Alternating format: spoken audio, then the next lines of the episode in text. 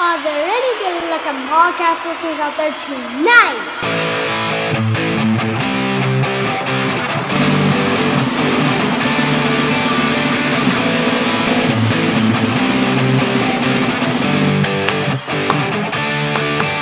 Soccer dude Rockin' America. He doesn't know soccer, but he's gonna talk about Soccer Noob Rockin' America. Tactical analysis. Transfer news. unlikely. Hey, that's not what I wrote. I don't really care. We're going with it now. All right, Soccer Noob Rockin' America. Soccer Noob Rockin' America. Feature a person Noob talking about soccer lots. Yeah, sure. Sing right along if you know the words, and you'll probably make a better job of it than old Noob does. Although, person Noob, you're great. Make no mistake. Far better singer than I ever was or could have ever dreamed of being. Hello, and welcome to episode 83 of Soccer Noob Rockin' America. Yes, they actually still let us put this out on the interwebs. Of course, you know that you found us, and thanks for doing so. If this is your first time, here's what you're in for. We are a mini preview show worldwide. Despite our name, we are far from just America. We like to bring the world of soccer to you, although we do tend to lean a little bit uh, American and then our region, and then out to the far flung corners of the footy world. 10 great matchups, usually top two matchups, no matter the size of the country and league, big and small. If a match is important where it's being played, there's a pretty good chance that we're going to be looking at it. Joining me, as always, is my co host, 10 year old daughter, star of the show, Person Noob. Greet the fine folks. Hello. Before we dive into the matches, let's take a cue, Person Noob, for what other shows uh, do and just have a little chat between the co hosts. And you are my co host, are you not? Yes, I am. And in fact, who's the star of the show for real? Me. That's right. A lot of people say that they would rather hear about you than uh, implicitly uh, hearing a lot about soccer from all over the world. And you know what? I am cool with that because you're a superstar in my book. So, what are you up to today? What are you doing while Daddy's getting ready to record the show? I'm playing Minecraft. What's the best thing about Minecraft? What do you like about it? That it's a sandbox game and that every single year we get a new update and that we're getting a lot of updates this year and there's so much. That's cool. Earlier, I saw a very, very black screen with with a white circle that appeared to just be a hole, and I didn't know what was that what what that was about. Is that hole important? Is that what it was? Uh yeah. Okay. Well, I have just uh, four words for you then. Get in your hole. And mine are your call. Oh, no. oh, we're turning into a poem. Okay, yes. I know what that's a reference to uh, because Daddy's partially colorblind until a recent update that made it a little easier. Coal was the only th- only thing I could really discern from a lot of the other stuff what it was, which meant I wasn't very good at Minecraft, was I? No. No. It took you 15 minutes to get to get across like I don't know a 20 block river. Gotcha. So, other than uh, other than playing Minecraft and helping with the show, what big plans do you have for today? I'm going to Miss Carol's birthday party. Oh, Miss Carol, you're going to an adult's birthday party, or is she Yeah. a kid? Because the listeners don't know who she is. adults. She's an adult. Yeah, where do we know her from? Shut. Church. That's right. And uh, do you think her kids are going to be there? Yep. Yep. And she's got a really extra cute little one, doesn't she? hmm How old is How old is Mila? Mila um just turned four. Now, I don't know if you caught what Mommy said earlier or not, but do you know where your swimsuit is? Yeah, Did you hear why you're going to need it? cause we're going to beat them the water guns. Yep, water guns, maybe water balloons. That's going to be a good time, but it means missing out on something else today, doesn't it? Yeah. Yeah, what what else did you get invited to do? Reese's birthday party. What were you going to do?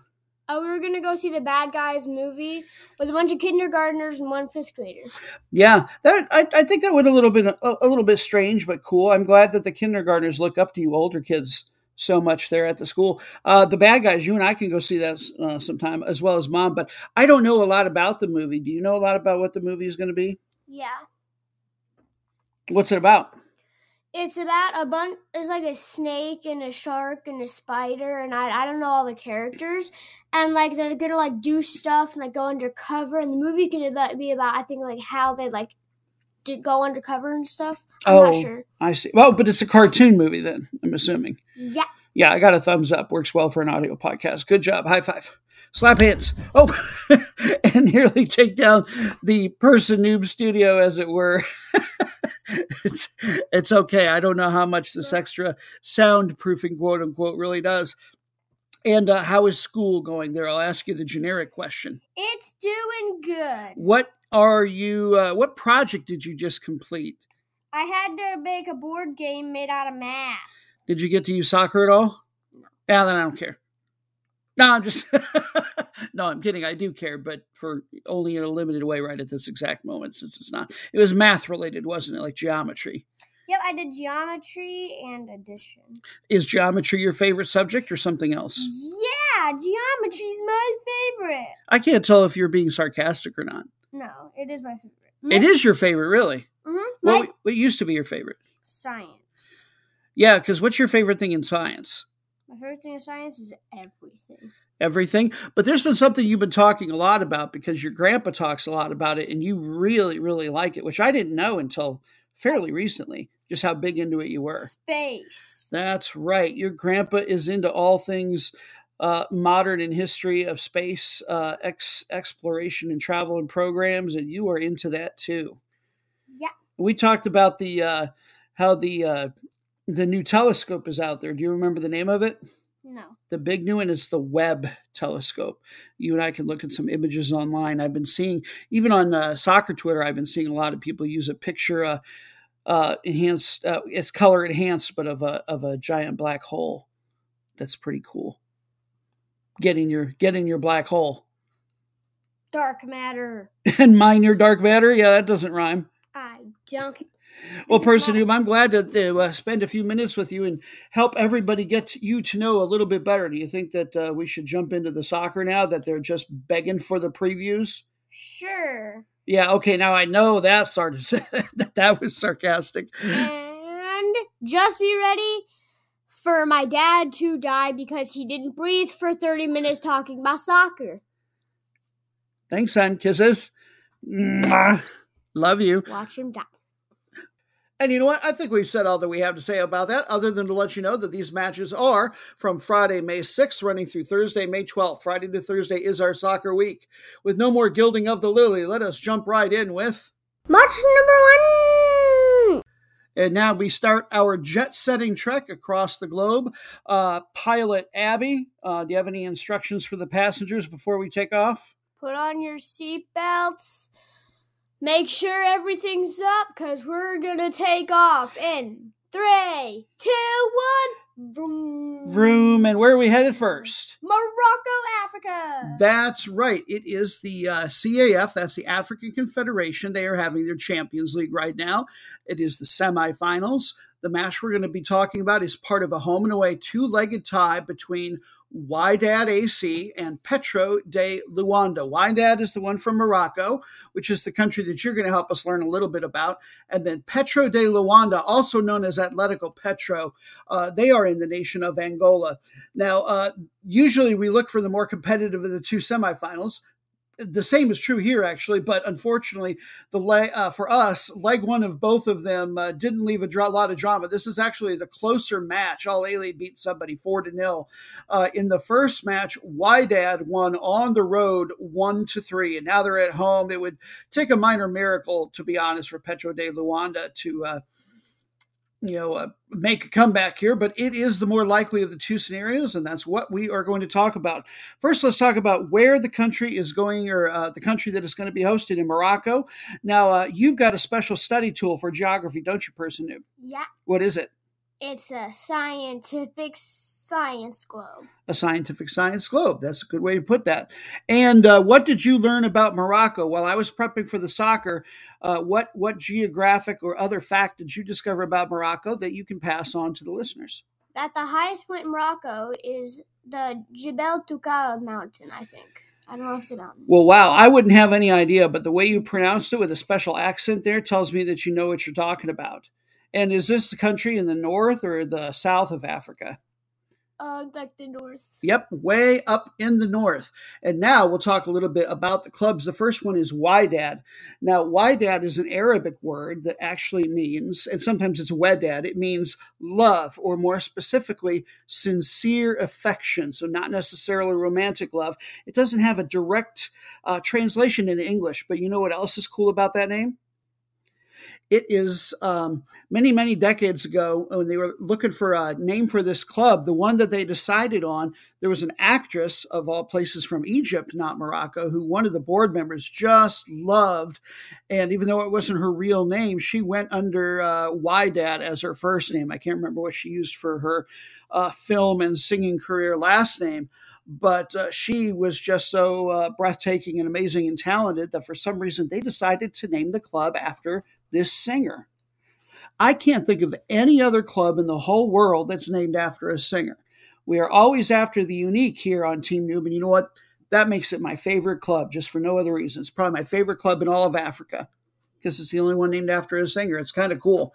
Now, they are not known as the Singers, they are known as the Red Castle. Uh, this was uh, founded by seven men, this club, that were in the national independence movement back during colonial times. Uh, originally, the club was only to play one sport water polo not soccer. And the whole reason that they decided to form this club was because it made an excuse to get the French uh, authorities and other people in charge to let the local Moroccans in colonial times actually use the public swimming pools. So they tricked them into letting them get to use swim around in the water. Pretty smart, huh, P noob? Nodding silently. It sure is. Uh, this team is one of the powerhouses of Africa. They've got 21 league titles, 41 of those in the last decade. They've also won this event twice, the Champions League, most recently in 2017. They qualified for this year's iteration as the champions of the top flight in Morocco, which is the Botola Pro. And that league, by the way, is ranked in Africa as number one on the entire continent. So this is definitely your favorite. Uh, best indication of how they're doing on the year, let's look at the stats and standings for the 2021-22 ongoing Botola Pro. Uh, Wydad has the number have the number one offense going, although it's not a super high scoring league. It only they're only scoring one and a half goals per match. They've got a top three defense, good for over num- number one overall goal differential. This is a team that is going to be there next year and uh, almost certainly perennially. Uh, key player to look for, number one league scorer for them with 16 on the season is Guy Mbenza. He is from Republic of Congo, forward, just 22 years old. If you're wondering if a guy that talented has the attention of Europe, well, uh, yeah, you're already a step behind, as was I. He's actually on loan from uh, Antwerp, I believe, over in Belgium. Sometimes I get my Netherlands and my uh, Belgian clubs confused. In any case, he's also already earned eight national team caps since 2017. And then they've got the number one goalkeeper in the league in terms of uh, clean sheets, Ahmed Reda uh, Tagnaouti. Team's current form, they are unbeaten in their last 11. That's across all competitions. They've won three straight matches with a 7 1 goal differential. Uh, likely your roadkill in waiting today. Uh, good on them for getting this far. Uh, Luanda, that is the capital of the country of Angola, by the way. They have won 15 domestic titles. It's been over a decade since they've done it, though, 2009. This is also the farthest into the Champions League they have ever gotten, uh, but it really has been building on their last two years, making the group stage proper in this event. They qualified by finishing as the runners up in the 2020 2021. I never know if it's Girabola or Girabola. I think it's a hard G, but in any case, that's their top flight league. And it is it's got a good ranking, just not compared to Morocco. They're ranked number seven in Africa, and it is up three from a year ago. So thanks to uh, Petro de Luanda and a couple other teams in the league, it is on the rise. They've got the number one offense by lots at almost two and a half goals per match going. And then they're tied for the second best defense. They've allowed just over a goal on average every other match.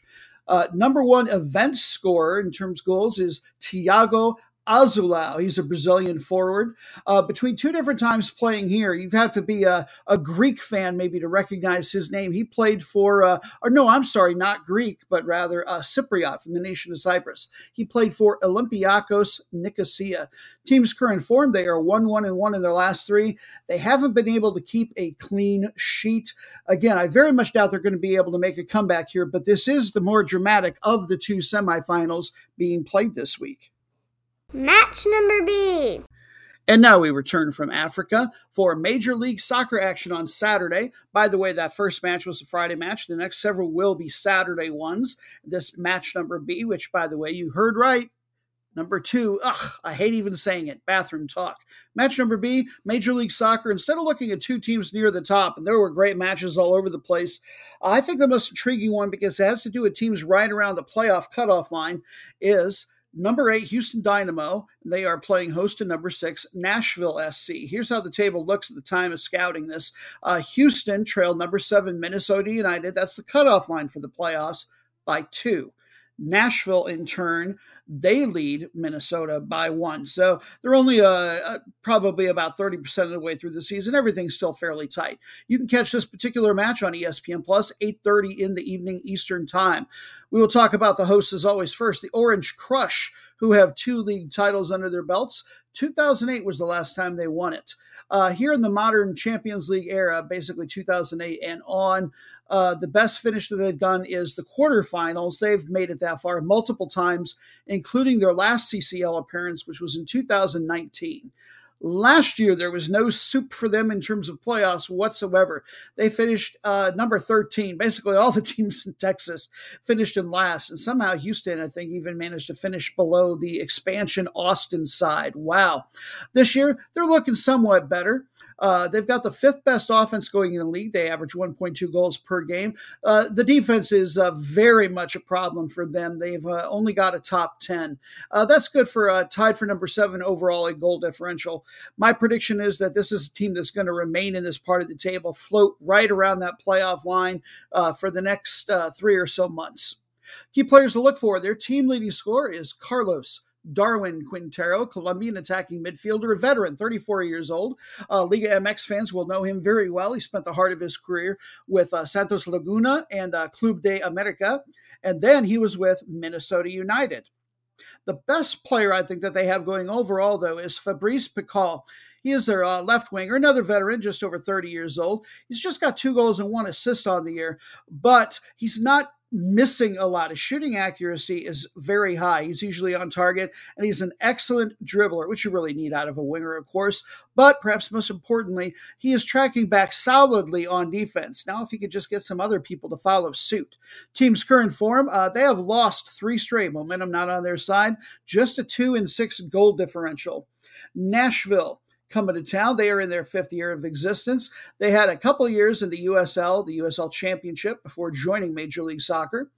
Last year, they finished third place in the Eastern Conference, and they made the conference semifinals in terms of the playoffs.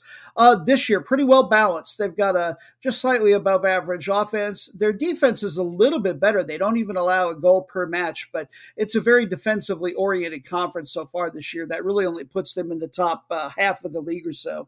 And they've got the sixth best overall goal differential. This is a team I think will make the playoffs, but I'm not sure is set up for a deep run. Looking to disagree with me on that last fact, I'm sure, amongst others, is Hany Mukhtar. He is their best player overall and on the league assists leaderboard. German midfielder. They came up with uh, Hertha Berlin SC. Uh, last club he was with, uh, he was working on some European pedigree. He was with Brondby over in Denmark. Uh, Benfica had the rights to him early in career. That's one of the big three over in Portugal, but he just made one appearance for them, to be honest.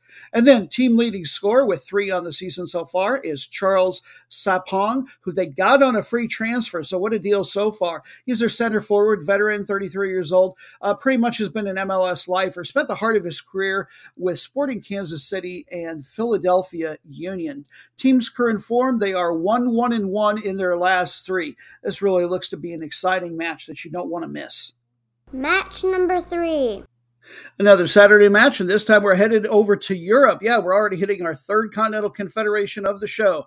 Finland on the women's side of things, where the league is called the uh, Kansallinen Liga, if I'm getting the pronunciation right. It is not super highly regarded amongst the women's uh, European leagues. It's a summer league.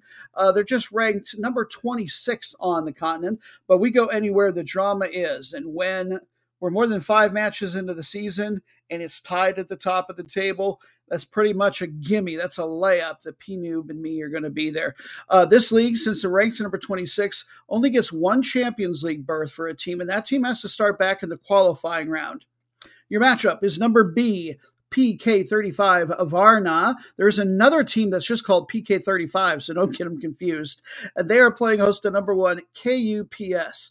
Both teams are perfect on the air, six wins, no draws or losses. KUPS are really the dominant team in this country. They're already up by 19 on goal differential. Yeah, after just six matches. This is uh, not going to be a race for very long unless Vantaa really decide to surprise. But we're not going to talk anymore about those two particular teams because this is the time of show that we invite in our 3,500 year old prognosticator, Noobstradamus, to help us know how it is that we should gamble on this. Because let's face it, college is just getting more and more expensive, and I got to pay for this for PNoob somehow. And I don't think I'm going to be able to do it just by running a podcast. So, how is this going to go? Do you have a drug addled or drug aided vision for us, O mighty soothsayer? Greetings from the merciless Thracian plains of Greece. Tis I, come to divine for you a soccer score, a little smoked herb, a downed can of fresca, and I travel once again through space and time. Whee!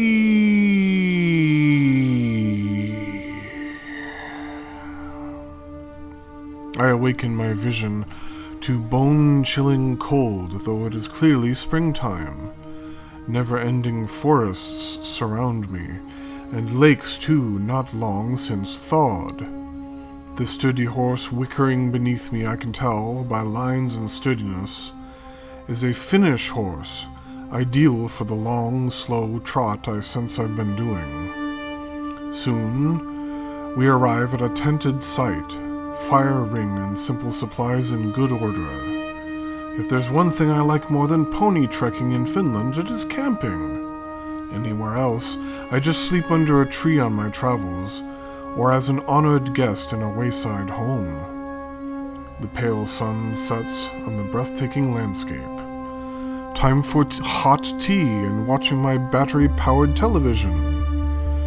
Pasila is on tonight, an animated show about Helsinki police that would fit perfectly on your Fox in the US, noob. But now I see a family party approaching from the near lake, and as they see me, they begin dancing around daintily.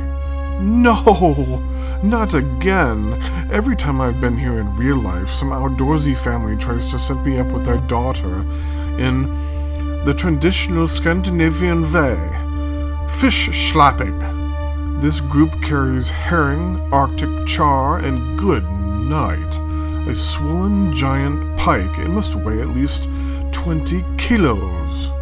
I stand paralyzed as the young women wallop me in mine holy noggin. I black out, the vision fading. Noob, I was the visitor here, and most decidedly lost to the 20 kilo fish. I prognosticate the visiting side will lose, two to nil. I have seen, and I have spoken. Match number four. Finland, Finland, Finland.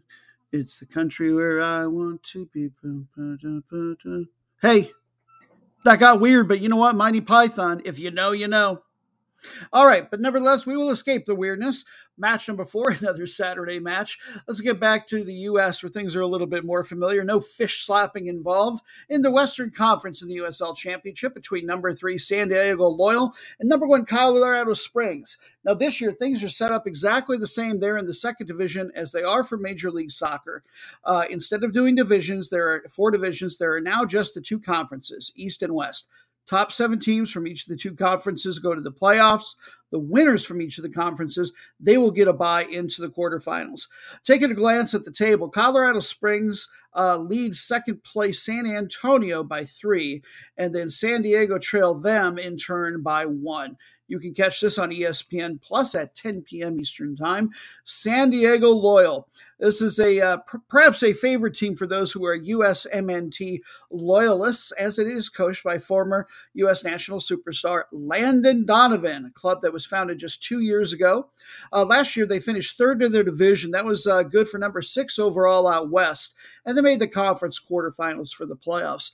This year, offense is very much the strength. Uh, they're scoring over two goals per match and are second best in the conference in that regard. Uh, the defense is uh, what would be the proper technical word? Uh, ickier. They're down near the bottom of the entire conference in defense. Not good.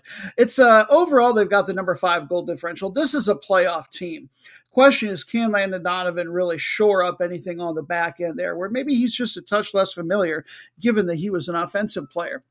Key players to look for, tied for number one in league scoring, not just the conference, is Kyle Vassell. He is an English born guy who reps for Northern Ireland, plays striker. Most of his career has been with non Premier League English clubs. And then tied for number one in assists in the league is Tumi Moshobane from South Africa, a midfielder. Uh, he's been a journeyman in the U.S. for uh, pretty much his entire career, uh, not with Major League Soccer teams. In fact, this is the highest that he has ever been in terms of divisions in the U.S. Uh, their form in the last three matches 1 1 and 1. And now Colorado Springs, the Switchbacks. Last year, third place in their division, number five out in the West, so pretty much right on par with what the Loyal did. They also fell out of the playoffs at the conference quarterfinal stage. Uh, this is the that was the best that they have ever done in terms of the playoffs uh, since all the way back in their first two years when it was just the USL before the tiers got changed up and it was the USL Championship. They are very well balanced, and I think will make a run. Continue to make. Well, I say make a run. They're already on top, but top three offense, top three defense, number one goal differential. It's one thing to have it now. It's hard to maintain that for an entire season, but they really look like they've got the goods. On the scoring leaderboard for the entire league is Michee Ngalina from the Democratic Republic of Congo, winger, 22 years old. And yes, LAFC fans, you are recognizing that name. He was on loan there for part of last year. Tied for number one in league assists is Hadji Barry from the African nation of Guinea, plays forward. He's mostly been a non Major League Soccer level USA journeyman and then tied for second best in terms of clean sheets at the goalkeeping position. Jeff Caldwell, just excellent. Uh, NYC and uh, New England Revolution have both had the rights on him, but he hasn't made any apps for uh, any appearances for either team. Their current form: three straight wins with a very impressive eight and two goal differential. I think they're going to be able to get at least a draw out of this match. Match number five. Back to Europe we go yet again, this time for the last matches in Germany's Bundesliga at the top flight, where this weekend number three Leverkusen is taking on number five Freiburg, essentially with a Champions League berth in the balance. Sort of. I'll explain. Leverkusen no real drama for them. They're going to finish in the third position in the league and go to the Champions League no matter what happens. So, side note, it'll be interesting to see if they're playing a lot of starters or giving a lot of uh, younger players and reserves a shot. Uh, that would very much be to the benefit of Freiburg, who trailed number four Leipzig for the last Champions League berth that comes out of the Bundesliga by two points and a whole mess of goal differential. So essentially, the deal is this. If Freiburg want to get into the Champions League instead of the Europa League, they have to win today and Leipzig must lose if they only manage to draw, unless Freiburg were to win this game by an unthinkable number of goals, think double digits or something like this, uh, then that's going to leave Leipzig in and Freiburg out. Uh, the series between these two in recent years, Leverkusen has had the best of it with a 10 8 and 5 record accrued. Freiburg won when they played earlier this season. When they hosted, it went 2 to 1 in their favor. You can catch this at 9:30 a.m. on Saturday ESPN Plus. Leverkusen, an interesting team. They're not one of the favorite teams around Germany, and I'm not sure that's entirely fair. First of all, they strive for a very clean and family friendly experience. That is not to say that their history is devoid of uh, ultras or maybe even some hooliganism, but it's uh, not nearly as stark as necessarily with a lot of other clubs in their history. Nevertheless, a lot of Germans call this a plastic team because instead of being a true grassroots team like they really want to be known for all around the country, this is a team uh, that was founded as a company team for the Bayer Pharmaceutical uh, Company and Corporation. but you know what? There are a lot of teams that have their origins at least as company teams. So I personally, and maybe it's just because I'm American and don't get it, but well, I don't quite get it. I think Leverkusen is just fine.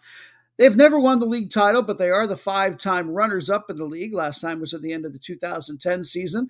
Uh, they did once manage to win what is now known as the Europa League. That was back in 1987 88. Uh, in 2001 2002, they were the runners up in the Champions League. As you would imagine, best they've ever done there this year they got to the Europa League round of 16 before they lost to Atalanta out of Italy's Serie A. So a really fine season for them last year and this year.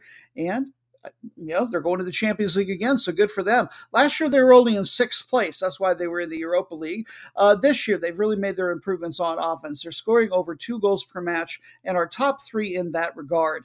To that end, uh, second best league scorer in all of Germany is Patrick Schick from the Czech Republic forward. You might remember him for the 2020 Euros. He helped the Czech Republic onto a really amazing and unexpected run into the quarterfinals. It was just so fun to watch. Uh, he's earned 33 national team caps for himself since 2016 and has also played for uh, Roma and Sampdoria over in Serie A. So he's had a good career. Tied for number three in assists of the league is Moussa Diaby, French winger, 22 years old, came up with PSG and even played for them very briefly, I believe, the 2018 2019 season. He is looking to leave Leverkusen this summer and really get paid off. Now, you might be thinking, well, he came up with PSG. That's probably where he's headed. Far from necessarily so transfer rumors being what they are, I wouldn't bet any money on anything. But right now, Arsenal in the Premier League look to be the best bet to get his employ soon. Teams form, they have won three straight with an eight and one goal differential. If they start a lot of their starters, uh, they're going to do very well against Freiburg. Uh, Freiburg, by the way, is a town that is in the far southwest of the country, just a quarter million people there. if it's famous uh, for anything, it's probably as being uh, the entry point, if you will, from a tourism standpoint to the Black Forest So you ever take a vacation and are going to do that in the south of Germany, Freiburg, there's a pretty good chance that that's where you're starting out from. Uh, most of this club's history, they've been a yo yo team, bouncing back and forth between the top two divisions. Nevertheless, they've been to the Europa League four different times. Most recent appearance was in 2017 18. Uh, they've made the group stage just once, I believe. That was 2013 14. Other than that, they dropped out in the qualifying rounds.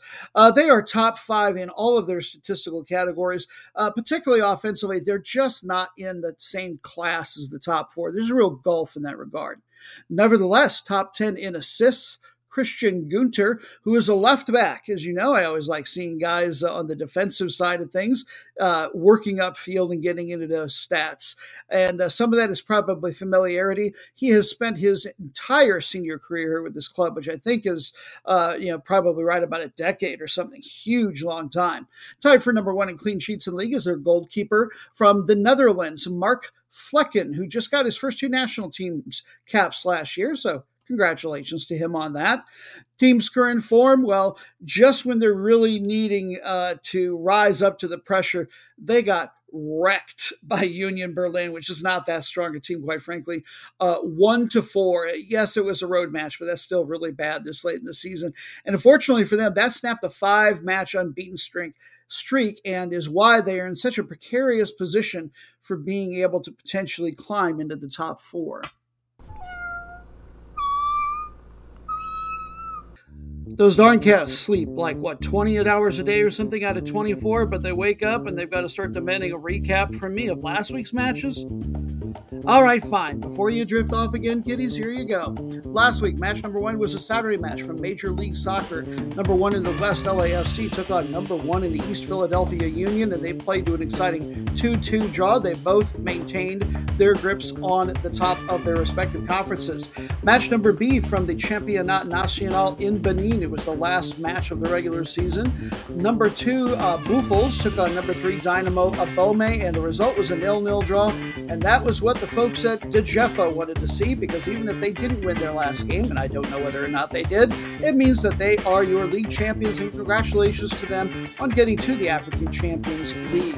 Match number three from the NWSL Challenge Cup final, North Carolina. They took care of Washington Spirit at their place, two to one.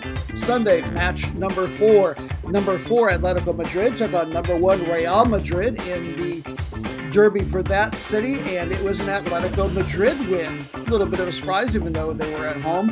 1 0. They had more at, on the line, to be perfectly honest, though. Man of the match possibility we said to look for Yannick Carrasco. He had the goal. And Jan Oblak their goalkeeper, who has been struggling a lot this year, was their man of the match. No change in the table. Atletico Madrid really needed those three points, all but guaranteed themselves, I believe, to get to the Champions League next year with that victory. Match number five from Belgium's First Division A, the top flight. Number one, Union Saint Gilloise taking on the B Club Brugge. And it was your traditional powerhouse of most re- more recent years, Club Brugge, taking down the number one side, nil 2. Uh, Club Brugge Brugge now lead them by three on goal differential. They are tied on points in the table in one of the best European races out there. Match number six from Cyprus's first division, where there were just a couple matches left in the season. We had number one Apollon Limassol taking on number B Apoel Nicosia, and it was a shootout. Limassol won three to two, and congratulations to them on winning a berth into the Champions League. That means that they will win the league. I believe they are four points up on the field now. Match number seven was the Armenia FA Cup final.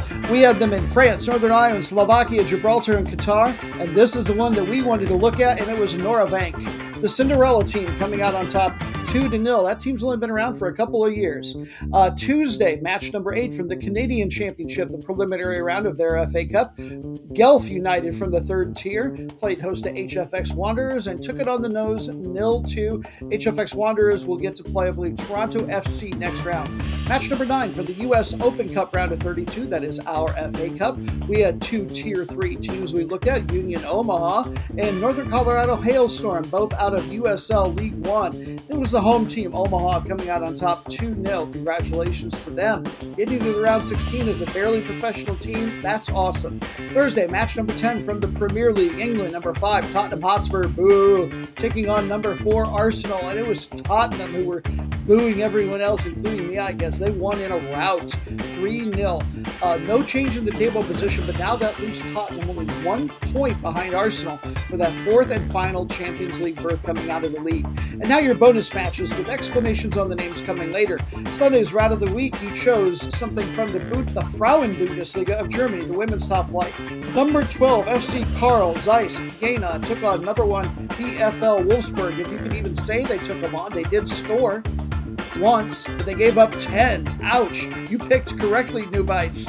Uh, for Wolverhampton, uh, Gowie said to look for Tabea Wassmuth. She did have the eighth goal. Not a real meaningful one, but she did get it. The most meaningless match in the world. We had one from the Trinidad and Tobago Ascension Invitational Tournament. Number four, Cunupia took on number five, Deportivo, Deportivo PF. And it was the visitors coming out on top, nil 2. No change in table position, as is appropriate for the most meaningless match each and every week. And then finally, your match of disappointed from the Premier League in Syria. Last match of the season between two teams that were long since hopelessly mathematically relegated. Number 14, Afrin, taking on number 13, Malware. They played once again appropriately to a 1 1 draw because nobody ever gets to really win the match of disappointed. No change, season over, down to the second level with you two egg sucking teams. and that concludes your recap of last week's matches. Now let's dive right back into the upcoming week's matches with match number six. Now, Europe is not the only place where the season is winding down. The same is true for some of the nations in Africa, such as where we're heading next to League A of Burundi. Now, I'll be honest, this isn't one of the most important leagues in the world or even in Africa. In fact, they only rank about two thirds of the league associations in Africa. The others, from what I gather, just don't get enough international play to really uh, have a credible or meaningful uh, rating. Nevertheless, if you want a great race, this is going to be one to watch for on your computer or by listening to this show. I will do a recap next week. Now, as is the case for virtually all of the leagues in Africa, even though they're unranked, the winner does go to the Champions League. Nobody else goes anywhere else. To get into the secondary tournament, you have to win the FA Cup. This is the last match weekend of the season. One we're going to look at is number one, Atletico Olympic. They are taking on number three, Flambeau de Center. Now, the table, really critical here. Olympic, uh, they have uh, 52 points plus 14 goal differential. Probably your favorite heading into the season, at least probably what I would have thought was the best of these three from what very little I knew about it. Bumamuru, 51 points, identical goal differential. And then Flambeau de Center, your visitors today, 50 points plus 15 goal differential. And remember, there are no prizes for second place. It is win and get into the Champions League or nothing else matters. Let's take a quick look at the teams first. I'll be honest, I have a limited amount on each of these. After all, it is an unranked league in Africa, but we are going to learn what we can. Atletico Olympic, they play out of the city of Bujumbura, uh, which was the capital until somewhat recently historically. It is the main port city and the economic hub still of the entire nation. Uh, starting in 2018, they started to move the capital away, and the plans to do that went back a decade. It was getting back, moved back to a, the geographic center of the country to a city called uh, Gitega, which uh, I believe I'm getting the pronunciation right if they pronounce it the French way there. In any case, footy wise, they have won two league titles. Last one was 10 years ago. Uh, they have made one Champions League appearance and one Confederations Cup. That's the secondary tournament in Africa. But both times they were uh, right out in the preliminary round. Last year, they finished in just 12th place out of 16. So this is really rarefied air for them. They have their defense to thank for it. Yeah, the defense is top five, but they're, uh, they're number one in giving up goals. They've only done so 20 times in 29 matches.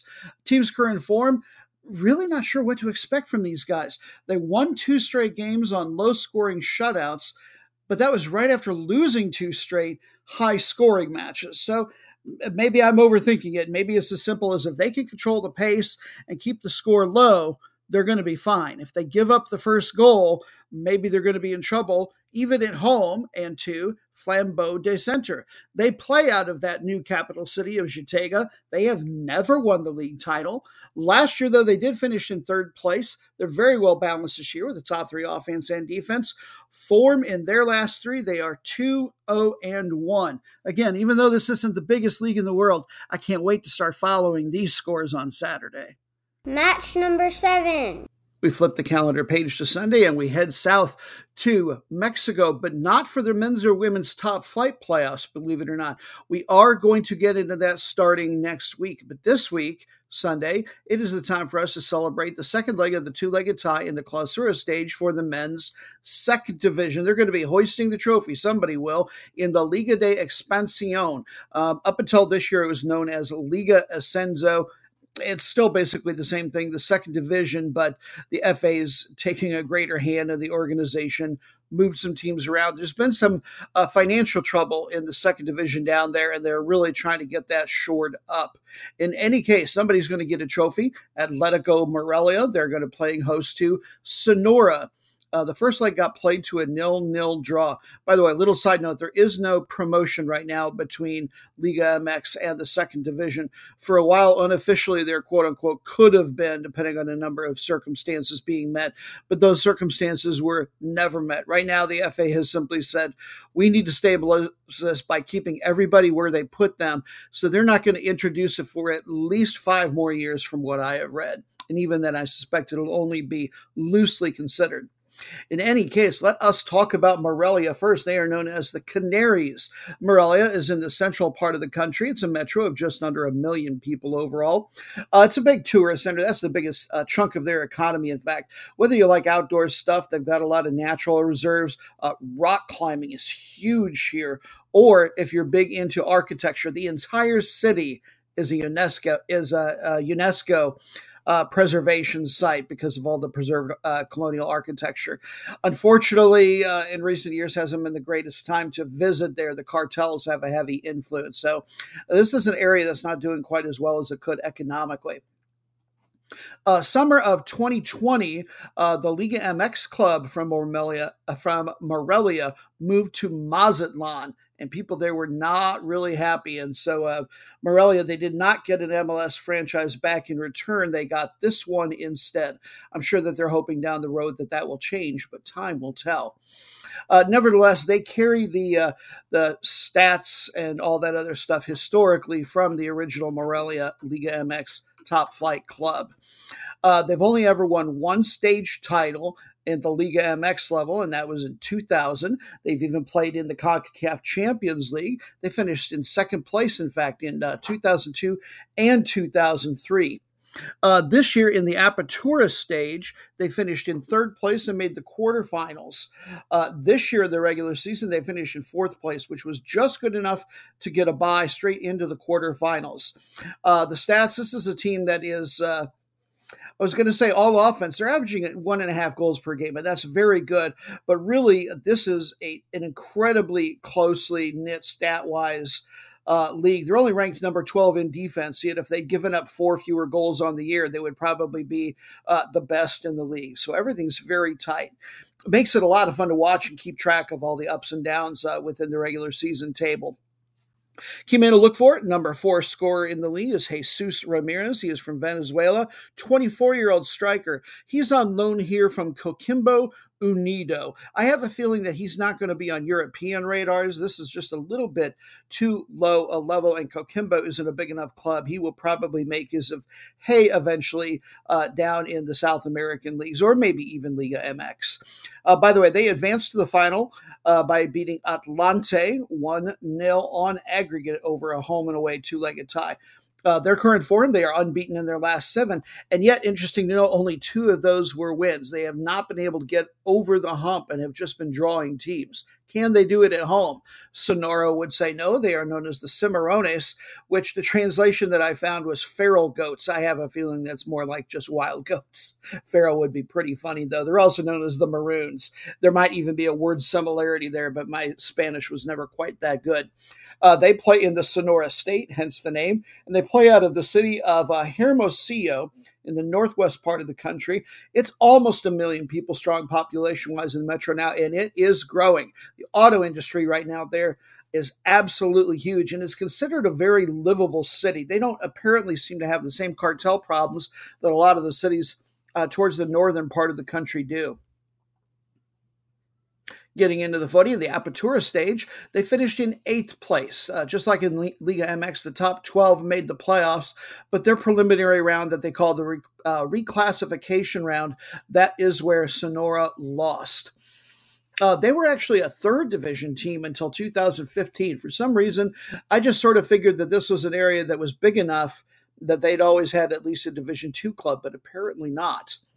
Uh, this year in the regular season, they had the sixth best offense was all their bread got buttered on defense. They were second best in that regard, one of only two teams allowing fewer than one goal per match. Key man to look for Todd for number one in league scoring, believe it or not. So apparently he does the lion's share of the entire team scoring is Oscar Villa, one of their forwards. And he has been here for his entire senior career, all the way since 2011. Match number eight and it is FA Cup time. And as often happens this time of year, we can simply not decide between all the various FA Cups. There are FA Cup finals going on in England, of course, uh, both the men's and the women's side, uh, Bulgaria, Malta, the Czech Republic, Romania, and in all of them, uh, you can get a Europa Conference League or a Europa League berth out of those, depending on how big your soccer country is. I simply couldn't decide, and when I have a soccer philosophical conundrum like that, I turn to Person Noob, and I wish she was here uh, to tell us why she picked this particular one because it was a funny reason to me anyway, but it was one she honed on right away. She picked Switzerland out of the bunch. That was I didn't mention it, but that was the one I left out. Their final is going to be between Lugano and St. Gallen. These are two teams that are in the middle of the Super League standings, by the way. Uh, Lugano is just high enough this late in the season. They could still get a Europa Conference League berth on their own, but St. Gallen cannot. So if they're going to get to international play, they have got to win this particular final. Now, the reason that Person Noob went with this one, she's already stepped off for her birthday party, so I have to fill in for this, is because there's a YouTuber that uh, she has told me is from there named Azzyland that she really really likes. Now we try to keep our eyes on on what uh, what our daughter watches on the internet, of course, and I'm really glad that uh, I I don't know what this person is really about. I know that she has uh, an affiliation with a I think a bigger name YouTuber named Mr. Beast who does stunts, but I don't think that's her thing. But I do know that in January she was part of a collective of YouTubers that uh, in January that went to try to raise $30 million for uh, the Ocean Conservancy and then an event called the Ocean Cleanup. I don't know if they got there or not, but I'm just glad that she is. Uh, hopefully, the fact that this YouTuber is involved with this means that my daughter is watching uh, good, reasonably wholesome things because I'm not familiar with that particular one. But anyway, she picked Switzerland immediately because this is one of her favorites. But that is all that we are going to learn about Azzyland, and that is all that we are going to learn about these two particular teams because this is also the time of podcast that we take a time out to learn something about the culture of the area where the match is being hosted. And by culture, I usually mean food, and that is the case this time. I am a big cheese fan. I can't imagine anybody isn't. And Switzerland is where you can go to get the finest. But I thought, what would be the opposite of studying Swiss cheese with all those holes? And I found a very interesting one by name and learned a little bit about it. There's no recipe involved with this one, but I think you'll still have fun. The one we're going to look at is in French called uh, tête du moine, which means monk's head cheese. It has no holes in it at all. In fact, you don't slice it; you scrape this uh, in very, very uh, thin uh, uh, roller-shaped pieces, if you will. Now, this type of cheese was invented more than 800 years ago. They know it was specifically in an abbey in the Bernese, I don't know if it's pronounced Jura or Jura, but in any case, it's in the Alps, west side. It's the French speaking part of the canton of Bern, although this abbey is no longer an abbey, it is now a psych ward. Crazy cheese, that's what I might have called it eventually. Uh, the name of this cheese might come from a couple of different sources. Some people say that when the French were there the, in the late 1700s, the occupation soldiers soldiers made fun of the way you kind of had to shave the cheese off into very uh, thin, broad, and long pieces, and that it was like a monk getting his head shaved into the tonsure. And then another one, it said that the name might also refer to simply the number of cheeses that were stored at the cloister per monk. I gathered that they would sell others, but they always wanted to have a certain allotment there on hand, and that's how they decided how many to keep for themselves cheese has a this particular cheese has a really interesting history in that it was used by tenant farmers in this area uh, as payment to landowners. They didn't have money. You could figure in illegal settlements. Uh, it was often, uh, it must be a very good cheese. It was offered as a gift to the prince bishops of the city of Basel, and it even just served as straight up currency. They would use it as money. I found that absolutely fascinating. And it wasn't this and a bunch of other cheeses, it was this specific one. It's made out of unpasteurized whole cow's milk, and then very specifically, I don't know the why, but once it's uh, once it's ready to uh, sit, you keep it on a spruce board to ripen. It has to specifically be spruce for ten weeks. There are fewer than 10 dairies now uh, that make it over there.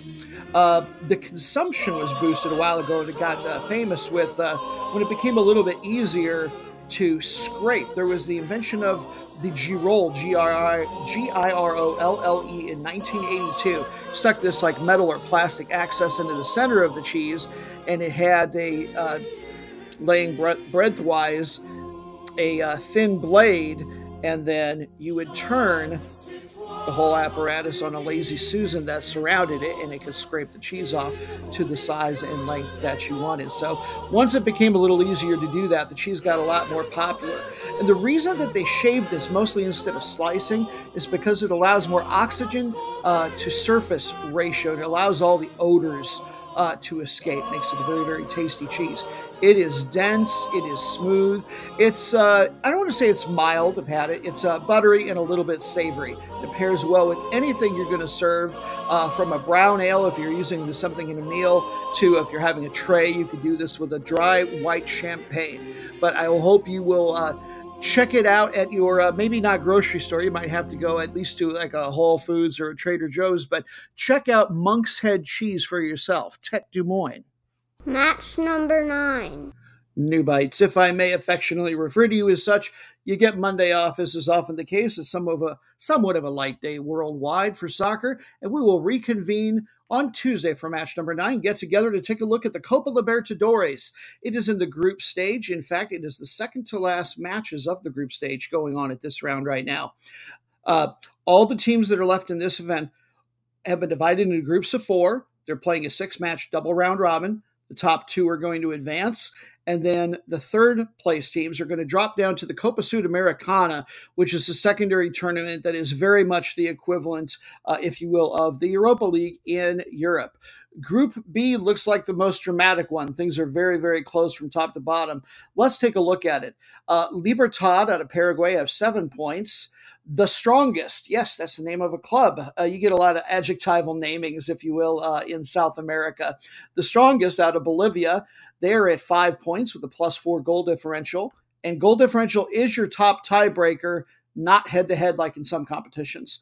And then Caracas out of the Venezuelan capital, they are also at five points and have an even goal differential. And then finally, Atletico Paranaense out of Brazil. They have four points, but a negative five goal differential. They're probably, because of that goal differential, looking at getting into third at best. But other than that, anything goes. And the matchup we're going to take a gander at is number three Caracas, taking on second place currently the strongest. Uh, these are not teams from the strongest leagues in South America, to be honest. The Primera División in Venezuela, it, uh, you would probably rank it number nine out of the 10 there. Uh, that is what Kick Algorithms does, which a, is a website that I really make a lot of use of. Uh, they qualified for this event by finishing as runners up in last year's Primera División. They have the most domestic league titles of anybody in their country at a dozen. They won it most recently in 2019. But really, this is not a a super behemoth power in the league right now. They're very good, but the 2000s were really their decade, to be honest. Uh, 2020 was their most recent Copa Libertadores appearance, and they finished in third place. They made the quarterfinals once, and that's the best they've ever done. They did that in 2009. In this year's iteration, they have a one, two, and one record with a three and three goal differential. Uh, the top three teams, they've all only conceded three goals. If this team wants to really survive and advance, they've got to find some offense, and they have not been doing it in league play. Uh, they're only uh, in eighth place right now, a little bit below average. Uh, top nine offense, top eight defense. They've really uh, struggled in league this year, to be perfectly honest. One guy that they would really use stepping up for them is their team leading scorer, Samson Akinyoola, out of the African country of Benin. He is a 22 year old striker. Team's current form, they are 2 3 and 0 across all competitions. So maybe they're kind of waking up and getting things together finally. And then you have the strongest. Uh, they play out of uh, the major city of La Paz and are known simply as Tigre, not not the Tigers, just singular Tigre, which I really like. Also, fun uh, sort of side note: they're the only club in the world, to uh, anyone's knowledge, I think, that has a battle named after them. Uh, in a war that was called El Chaco War, I will let you Google that up on your own if you want to go down a rabbit trail. Uh, there was a battle that they won and by they I mean 600 players, staff, and club members joined a specific unit, and then they went out and led the army to victory. And I believe it is now called the Battle of the Strongistas, if I'm getting my pronunciation right. Footy wise, this league is only ranked one notch higher within CONMEBOL by kick algorithm, so not a very strong one. This team also has 12 uh, domestic league titles. Last time they won one was the Apertura stage of 2016. 2014 and 2017, they made the Champions League group stage. They qualified for this year's version as the number three league finisher. Uh, in this event, they've got a 1 2 and 1 record with a 7 and 3 goal differential. They're really the only team that is scoring super well, to be honest. I think they're even outdoing Libertad. In domestic league play this year, they are number one in their group and uh, in second place overall in the Apertura stage. They are divided into two groups over there for regular season play. Uh, in their group, they've got the number one offense and the number one defense going. They're the only one, in fact, that is allowing uh, less than one goal per match. Although, in fairness, uh, Group A is that they're in is the lower scoring of the two groups, and by quite a bit, quite frankly. Uh, tied for number three in event scoring, by the way, guy I want you to look for is Martin Prost. He's an Argentinian striker, veteran, 33 years old. Form This team is doing okay lately, one, one, and one, but the goal differential looks better. They've got six and two going for them in their last three matches. And match number 10, we're done. Finally! And finally, we get to a pretty and truly major trophy person. Oop. It is time for the Europa League final. This is the secondary tournament within Europe. It falls between the Champions League, talking to our newer listeners, of course, and the new Europa Conference League, the tertiary international club tournament.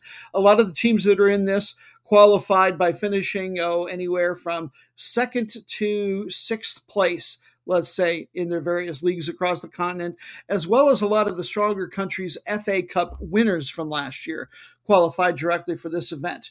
Your final is going to be on Paramount Plus and on TUDN at 3 o'clock Eastern Time in the U.S., and it pits Eintracht Frankfurt against Rangers out of Germany and Scotland, respectively. They're going to play this out in Seville, Spain. Uh, we will talk about Frankfurt first, as they are the home team on paper. It is a little bit smaller city than I would have thought, just because I feel like I'm so familiar with the name. Uh, 800,000 people, but it is the fourth largest in Germany, and uh, or maybe in their state. Take that with a grain of salt. In any case, it is in the central southeast part of the country, and just a fun fact, has one of the world's busiest airports. They just have more direct flights to more places than just about anywhere, which sort of goes against the idea that it's not a super major metro area. Kind of fun. Uh, they are known as the Eagles. They've only ever won their own domestic league title once, and that was all the way back in 1959. Uh, they finished in second place in what is now the Champions League in 1959 60 season. They've won this title one time. It wasn't called the Europa League at the time, but it was the secondary tournament. They won that in 1980. They qualified for this event by finishing in fifth place last year, the top flight in Germany, the Bundesliga. Uh, this is uh, the best they've ever done domestically in the 21st century, anyway. Is a fifth place finish. So they're, you know, they're uh, not used to these rarefied airs. I think I said that once already this show, but it's a phrase I like. In any case, in the semifinals, they beat West Hampton out of the Premier League in England, three to one on aggregate to advance. Tied for number four in event scoring possible man of the match candidate. Daichi Kamada out of Japan. He's a midfielder with 16 national team caps. Uh, the 2021 22 Bundesliga season, they are in fifth place right now. Uh, the offense, they do quite well, thank you. They score over twice per match. The defense, is well within the bottom half of the league, though. So they give up a lot on defense to score those goals. Uh, more possible men of the match candidates. Uh, the second best league scorer that is theirs, Andre Silva out of Portugal. He's a striker with almost 50 national team caps. And then they've also got the second best guy in the league in terms of assists, in Filip Kostić. He is a Serbian winger. I believe he was born in uh, what at the time was Yugoslavia, has a couple dozen national team caps as well. So these guys are all stars. And then we do have a USA connection here. We've been waiting one the whole podcast outside of our actual U.S. matches. Timothy Chandler, he is a German born right back who has repped for the U.S. before. In fact, between 2011 and 2016, he made almost 30 national team caps. I gather that he's rather off their radar now. The team's form in their last three there are 1 1 and 1 across all competitions. And now Rangers, the Teddy Bears. I still have yet to learn why that's one of their nicknames, but I still enjoy it. And this is uh, I'm not a journalist. I'm just a personality. So I'll just say Rangers is one of my favorite teams. They've got a strongly Protestant fan base, and uh, that leans into my background. So go Rangers. No offense for anybody who's rooting for Frankfurt. Uh, they play out of Glasgow, and uh, they play specifically in uh, the town or suburb of uh, Govan. Historically, the city is a world shipbuilding center, but that has really fallen off in recent decades. Uh, 55 league titles to their credit. This is one of the oldest clubs in the world, so they have had lots of time to build those up. Uh, but the one that they won last year was their first time in a decade. Uh, Celtic have really been dominating them through the 2010s. Uh, they finished in second place in the now Europa League back in 2007 2008, right before they changed the name. 2005 2006 season, they made the Champions League round of 16. That's the best that they've done in the modern era. And then last year, uh, they were, they let me try that again. Last year, they made one of their three Europa League round of 16 appearances. So this is a little farther than they've been getting of late. Uh, they qualified uh, by dropping down, of course, from the Champions League. They lost in the third qualifying round there. To advance to the final, they beat Leipzig out of the Bundesliga 3 to 2 on aggregate. Really good two legged tie between those two. Number one event leading scorer belongs to this team. He's got seven goals. James uh, Tavernier. He is an English right back. It almost seems unfair to call him a right back. When you're scoring that many goals, you're playing up. You're some kind of midfielder. In any case, that's all about the formations. Uh, let's see here. This team is going to finish the 2021 22 Scottish Premier League in second place. There's nothing that they can do to really change that. Uh, Celtic have won, but nobody else is close to those two. This is the ninth ranked league, by the way, in all of UEFA. They have really been making climbs lately because of the success of those specific two clubs. Uh, right now, they've got the second best offense and defense going. No real surprise they're out of that league.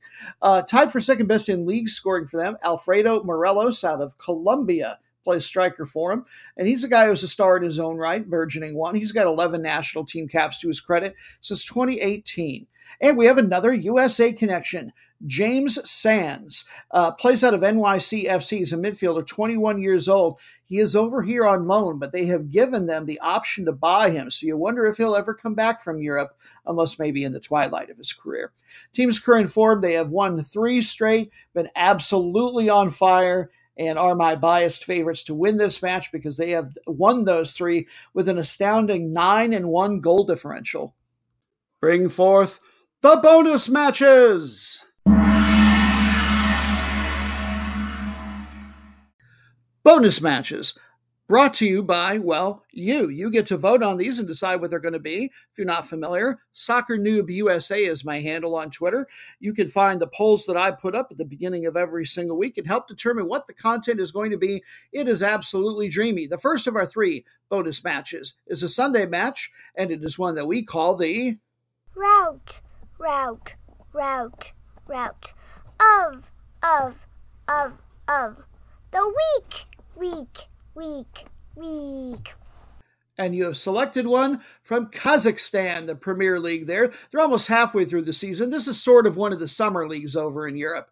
Uh, they get the minimum. They're not ranked super high overall in the uh, European coefficients. They get one team to the Champions League on one end of things. And then on the other end of the poll, two teams will get relegated kicked out, never to be heard from again, well, unless they can climb back up from the second division.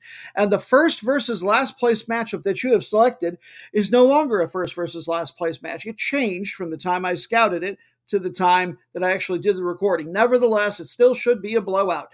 Number 14, last place, Maktaaral, taking on now number four, uh, Aktau. They were number one, but the other teams ahead of them have all played since uh, since the time I scouted it. So they now have a match in hand, and with a win, would go right back into first place. Here's how the table looks: Maktaaral trailed number ten. Aksu by six. That is the point of safety for them. They've got to climb up two notches. Uh, meanwhile, uh, Kaspi Aktau, they lead number B Taraz by one point in the table. Maktaaral is also the name of the town they're from, or actually, it's a district in the Turkestan region, has about 300,000 people. It's in the far south central part of the country and borders onto Uzbekistan which plays interestingly in the Asian League. I've always been a little bit surprised Kazakhstan is in the European one because I think that's considered one of those transcontinental countries. I could be wrong. Anyway, they were founded just 10 years ago, and this is their second time that they've been able to make an, an appearance in the Premier League. Last year, they finished in second place in the second division and got re promoted again. This year, looking like they're going to go right back down. They've got the worst offense, scoring only uh, two goals every three matches on average, and then the worst defense, giving up almost two per game. They do have one guy playing pretty darn well for them, the team leading scorer, Artiom Rozgoniuc. He is from Moldova. He plays defender which tells you how this team is doing when your defender's your leading scorer. But you know, this is a guy that can get it done. He's got 13 national caps since 2017. Team's current form, they are 0-2 and 2 in their last four with a minuscule one and three goal differential. They're learning that they might have to play small ball to have anything smacking of success, it looks like. Uh, coming to disabuse them of that notion, though, is Uh, we're simply going to call them Caspi. They play out of the city of Aktau. They are known as the Sailors, and I really love their crest. It's got the top part of a lighthouse uh, right on top. I love those. Uh, the first word from their name, Caspi, is taken from the Caspian Sea, as Aktau is a port city right on it. It's in the far southeast part of the country. Has about 200,000 people. Uh, interesting side note for this town. I always look for something. They've got almost no street names whatsoever. They don't they don't do their urban planning the same way as anywhere else. Uh, the addresses for everything are simply three sets of numbers. So you want to get anywhere, give somebody directions, send mail, you've got to know three different sets of numbers to be able to get it there and fairly long sets of numbers. The reason for this is this was originally a planned community, a grid pattern uh, for an oil workers camp town. So it was really all you were going to need. Now, this is not their first time playing in Division One, but they were pre-promoted Division One in 2019. So it's interesting that they're doing so well now. They had been down in the second division or below uh, prior to 2019 for a stretch going all the way back to 2001. Uh, 1996 was the best they ever did in uh, the top flight. They finished in fourth place. Last year, they finished in eighth. Uh, they've got the uh, this year they've got the seventh best offense overall. Overall is all boy. I should have thought of a different way to phrase that. They barely scored more than one goal per match. Their defense is only fifth best, although they do only give up one goal on the dot per game. It's only good for the uh, number seven goal differential overall. To be perfectly honest, I'm not predicting a Maktaaral victory by any means, but I don't think this is a team that's going to be able to hold on to the top spot. So it might not be the worst thing in the world to consider this a candidate for a possible upset, especially since Caspi is on the road. Uh, on the scoring leaderboard, they've got a guy, Ruan Teles out of Brazil, forward, 24 years old. He played really briefly for Maritimo, one of the weaker teams in the Portuguese top flight. Team's current form, they are 3 and 3 in their last 6 and uh, it's been a win loss win loss pattern for them the whole way through. Could you be the most meaningless match in the world? Yes, you could. You're so boring. Two teams smack dab in the middle of their table, so far from the glory of trophies, so safe from relegation. Who else is going to celebrate teams that are smack dab in the middle of the table other than us? Your friends here at Team Noob. And the match you selected for most meaningless matches, another Sunday match, and we're off to Finland once again. We won't pull back Noobstradamus for another drug-addled vision. Goodness, uh, goodness knows what he would have for a uh, vision when he's on his come down from his smoked herb good night. We'll simply give you a straight up preview for it. We like celebrating these teams because no other podcast is going to be talking about them. The Finland Veikkausliiga, that's the name of the men's league. The matchup we're going to look at is number eight, Ilve. Uh, and they are playing host to number nine, IFK Mariehamn. This is a league. It's another one of the European summer leagues, of course. So, as such, they don't tend to be the highest rated leagues on the continent. They only send their champions to the Champions League. They will get three teams out of league play into the Europa Conference League, though. Uh, one team is going to get relegated. One team will have to play in a relegation playoff match, and that doesn't really matter for these two teams, but it's just interesting to know. These two particular teams are tied in the table right now. Uh, Ilves have it better on, uh, Ilve, I should say, the S is silent. They have it a little better on goal differential. They trailed number four, that would be the last of the ECL berths, Inter Turku by two points. Meanwhile, Mariehamn, they lead number 11, SJK. That's the team that's in the RPO, the relegation playoff match slot, by four points. So while that's not a lot of points, there's also a lot of teams to leapfrog. It's early in the season and a lot could happen, but we take things as they come. The series between these two has been very even in recent seasons. Mariehamn have had a slight edge with a 9 4 and 8 record. Ilve is looking to Ilve rather looking to match that up. It's not a team I could root for. They're known as the Lynx, which I don't have a problem with as a mascot. But if you were to Google up, it's I L V E S, Google up their crest. It is a close up, if you will, uh, view of a drawing of a lynx that I guess that looks like it woke up on the wrong side of the bed every day for about 10,000 years. It is absolutely ghastly and frightening, and I will have no part of it. It is nightmare fuel. Uh, the full name of the club is Tampereen Ilves, and they play out of the city of Tampere. I think I'm getting the pronunciation right. It looks a little bit different. In any case, it's a, a metro area of about 300,000 people. It is the third biggest city in the country, and it is the largest inland city in all of the Nordic countries. Also, fun fact, uh, they have the most public saunas per capita in the world. And that's a really big deal because the sauna culture is one of the reasons a lot of sociologists and other scientists uh, have come to find that this is, in many ways that you can measure it, the happiest country on earth. Now, getting into the footy for them, they've won the league title one time before. That was back in 1993. They didn't even have a men's team from 1999 through 2007. They were through a lot of financial issues. They have made two Europa League appearances in the last four years. Both times they fell right out in the first qualifying round. Last year, they finished in fifth place in the league. This year, the offense is a little bit above average. The defense is a fair bit below average. It all balances out to them having the number seven goal differential. Uh, tied for number one in league scoring here fairly early on. A very young man, Kai Meriluoto. He's a left winger, 19 years old. Uh, despite the name, yes, he is a native of Finland. He is on loan from a different team called Klubi 04, K L U B I, which is a reserve team for HJK, one of the Finnish powerhouses. The reserve team plays in the third tier. And then tied for second best in assists on the year so far in the league is Ariel Thierry I practiced this a couple of times I'm still going to get nowhere close. Ngueukam, N G U E U K A M. Did you all know that before you voted for it? Did I be finding that name? Probably not, but I'm still going to put the blame on you. I shake my fist and waggle my finger, which doing it at the same time looks really weird. You should try it. Anyway, he's out of Cameroon. That got odd. Plays center forward, 33 years old, but he spent virtually all of his career right here in Finland. Uh, as far as the team's form, they uh, they just lost one to two to HJK. No shame in that. That snapped a two match winning streak and a three match unbeaten streak. And now your equally meaningless team, Mariehamn. They are known as the Islanders because Mariehamn, if you don't know, is the capital of Åland. It's spelled A L A N D, but the A's got one of those diacritical marks, so it changes the pronunciation. Uh, the Åland Islands, which uh, the city hosts about uh, 12,000 people. This is an area, these are a bunch of islands off the uh, southwest coast of the country.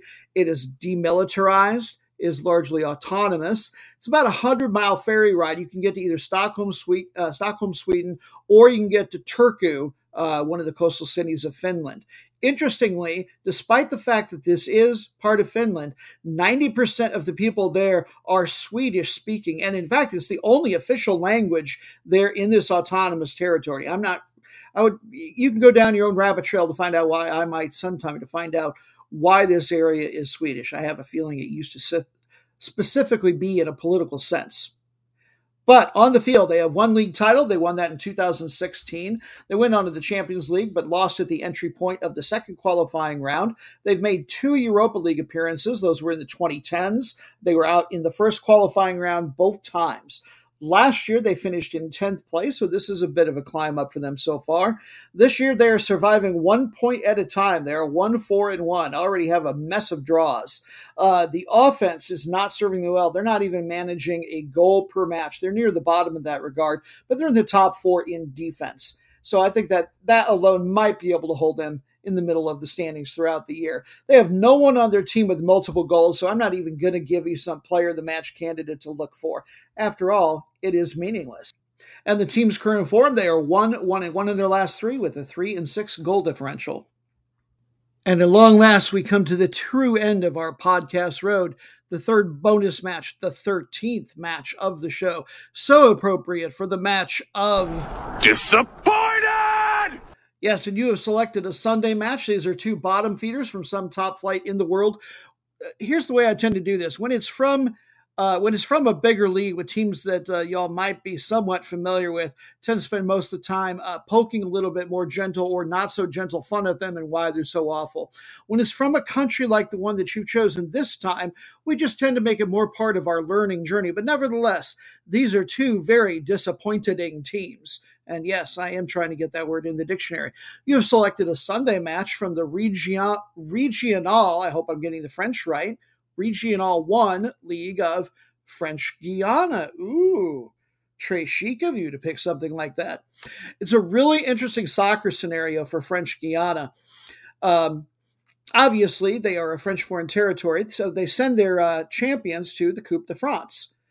They are on uh, their country is part of mainland South America, but they are not members of CONMEBOL. They are members of CONCACAF, our region, despite being part of mainland South America, but they haven't bothered to send a team to any of our international competitions since 1992. It's all very strange. I don't pretend to understand the why of it, but maybe someday when I am not so noob. As far as the league, uh, all the clubs are anywhere from six to 10 matches into the double round robin season. Uh, the league is divided into two groups. Two teams from each are going to get relegated, and then the third to last team in each group will have to play in a relegation playoff match to try to stay up. The match we're going to look at are the two worst from one of the groups. They're not both the very worst teams, but they're right down there.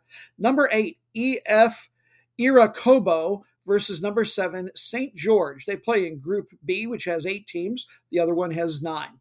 St. George currently lead Iracoubo by five, and the two of them trail, or rather, not the two of them, but St. George trails the next three teams above them by three points. There's a lot of fluidity with this league, or there's going to be because of the number of matches in hand some teams have. St. George is one of those that may not be in another match of disappointing ever again, at least this year, but time will tell. In any case, we will talk about Iracoubo first. It is a commune, which is essentially a city or town of about 2,000. Uh, something that I found that was really fun about it, and there wasn't much I could find about it at all, is that nearby there is a nearly abandoned village. A few people still live there. It's called, I'm going to pronounce it, uh, Trou. Poisson, T R O U, I'm pretty sure the Poisson. And it has a cemetery there of deported priests from the French Revolutionary era. If that doesn't sound like you could write a high concept uh, vampire or some kind of other horror movie about it, I, I'm a I fancy myself as a burgeoning scriptwriter. So if I ever decide to go into horror, which is a good place to start, I think I'm going to go to the village of Trou Poisson particularly once I learned to pronounce it correctly. The team has no wins, 0 1 and 9. Maybe they're fielding the dead priests, just rolling them out there. They've got a 9 and 41 goal differential. Well, if they scored nine times, then it's probably not zombies necessarily. Their defense, so that offense is bad enough, but the, the defense is more than two times worse than anybody else in their group.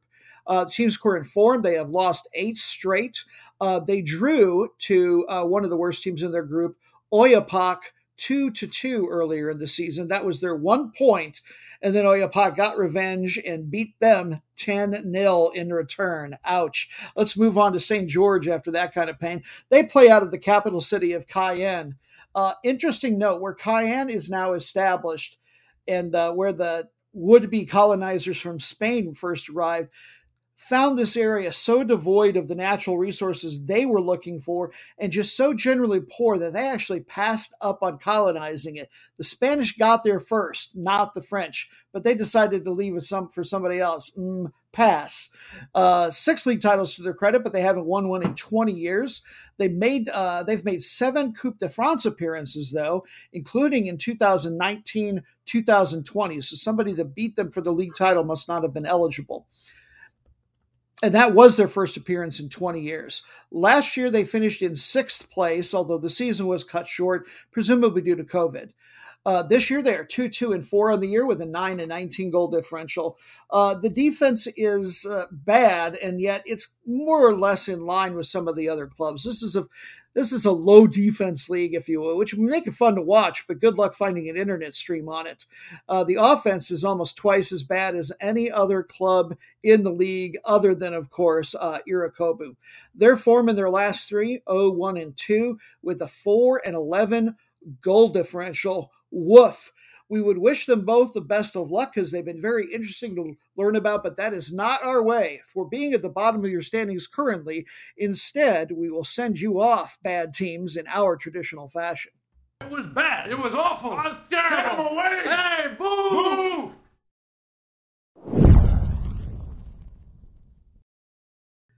And that'll put a bow on episode 83 of Soccer Noob Rock in America featuring Person Noob. Mwah! Thank you so much, Daughter Years, for joining me on the fun. I always appreciate your efforts. I also appreciate the efforts and want to thank the management for all of his editing and production wizardry. To Dan, my former Interno Inferno, whose creative efforts and inspirations still truly remain on fire.